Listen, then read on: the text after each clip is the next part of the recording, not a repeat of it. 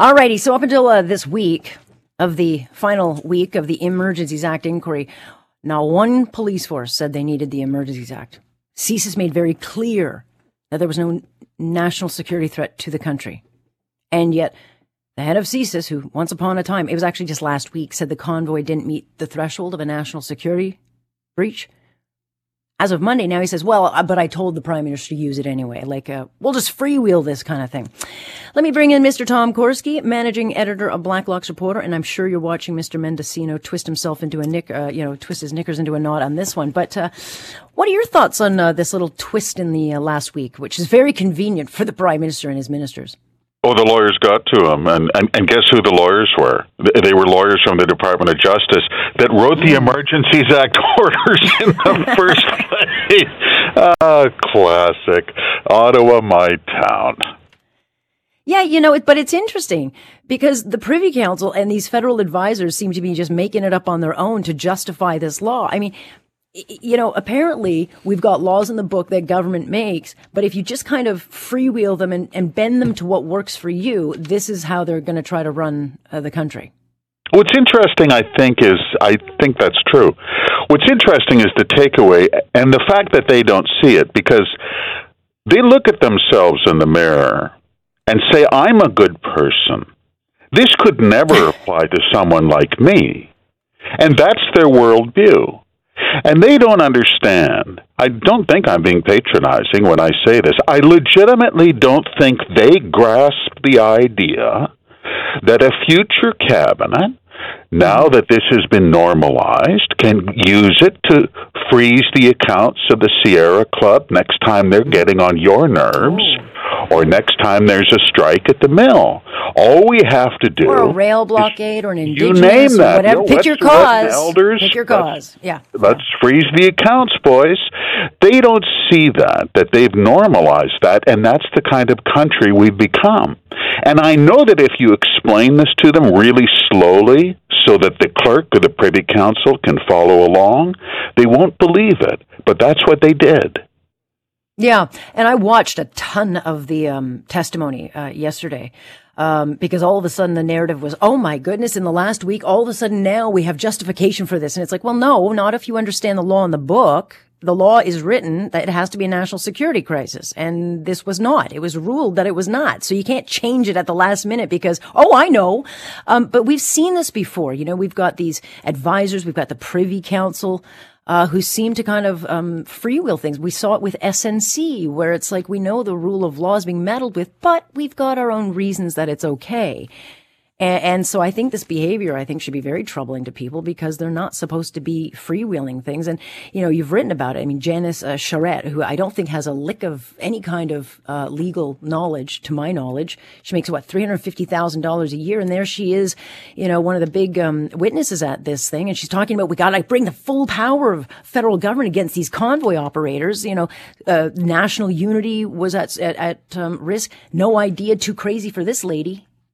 There was uh, she's the head of the federal public service, three hundred thousand of them. There was yeah. the you when you read the documents, and the documents are really the, the, the clincher for us because you can see in real time what these people were thinking, and, and because everyone emails and texts now, we don't have to guess on what your testimony is after the lawyers get to you because we can see it in real time. Alex, these people never felt more vibrant and alive than when they were sitting in secret council deciding how to pull the wings off of flies down at the Freedom Convoy. Minister Mendicino mused about seizing their life savings. He actually used that word according to minutes of a secret cabinet meeting. He wanted to teach them a lesson. I'm going to teach the little people a lesson. I'm going to seize their bank accounts that they keep with joint accounts with their spouses that you use to pay the hockey fees and the groceries? Why don't we seize the funds? Welcome to Ottawa. That's what happened in cabinet. Of course, yeah. it's horrifying. The job is up to the judge. I've said before, Alex, my two cents. If that judge doesn't come out with a withering, scornful ruling that condemns this government overreach, you're you're going to see this over and over.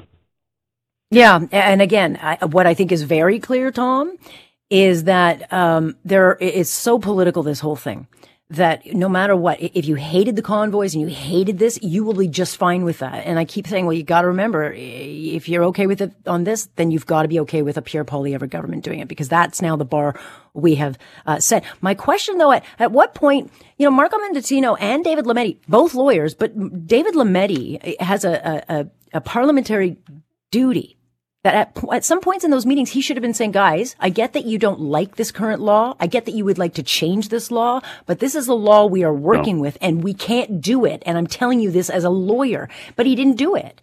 No, not only did Lametti not do that, I mean, he's nothing special. He's just a law professor from McGill.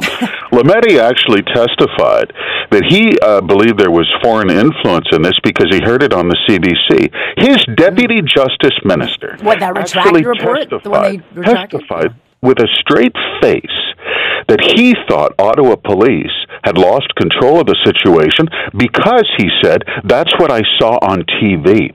Okay, we got to play it a little sharper than that. You, your takeaway is exactly on, on the mark, Alex. This was 100% politics. It had nothing to do with public safety, zero to do with national security but it worked. Apparently that's now, it, but it worked. So that's where we're working off it. It worked. One of the more bizarre turns I think happened uh, with the, the lawyer for the convoy. And I'm not really sure that's probably the lawyer they should have gone with, but nonetheless, he suggested that the sole Nazi flag carrier was a, actually a publicist and a former Toronto Star manager. I don't know how they got off that. You can barely see the picture of this guy's face. So, um, it, you know, it didn't work. It got slapped down by the judge as kind of like, you don't have any facts to back that up. Having said that, so they're trying to infer that this Toronto political firm uh, interfered with it, but but this was this one swastika flag was the justification that the prime minister needed to launch these kind of emergency powers. Never mind Laith Marouf being paid half a million dollars. Never mind, uh, you know, Joel Harden. I mean, never mind all the real anti-Semitism out there. It was this one flag. Do you know why I think the lawyer did that? I actually think that's an experienced trial lawyer. When you do that, what you're doing is you're sending a message to the court, in this case, Judge Rouleau. And what you're saying is, I know that everyone's uh, all upset about the Nazi extremism, they were homophobic, etc. Just letting you know that we think there's evidence that that was a setup, and you're going to have to follow it right down the line very carefully. Just follow the law.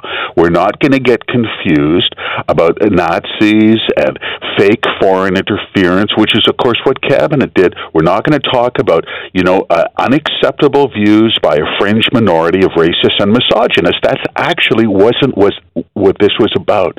This was a hundred percent politics but there's no law that says you can use the police to stick it to your political opponents. But it looks like that's what they did. Yeah, and maybe my criticism is then uh, he just didn't prepare it. Like I just, if you're going to make that kind of statement and you want to bring that into the narrative, you got to be able to present it better. And I just felt like it was like, nah, I, I get where you're going with this, not necessarily the best way um, to argue it. Having said that, we're going to talk again before uh, Mr. Justin Trudeau is on the stand on Friday, and I can't imagine that is going to be, I think, a performance for the ages. Um, and, and so will Chrystia Freeland, because ultimately I do think the money is going to be the big problem area for this government because they're going on this premise. Well, it worked. Uh, so. Yeah, no, no one does well under oath. There's no one whose whose reputation is enhanced when they're questioned under threat of perjury.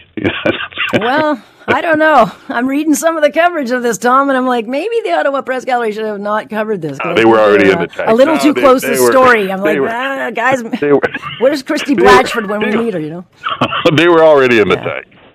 Yeah. All right. So that's why we turn things over to you to get maybe a different perspective on things. So we'll talk to you again on uh, Thursday. Thanks, Alex. All righty. Tom Korski joining us here. Blacklock's Reporter, subscription based, and of course, worth the money.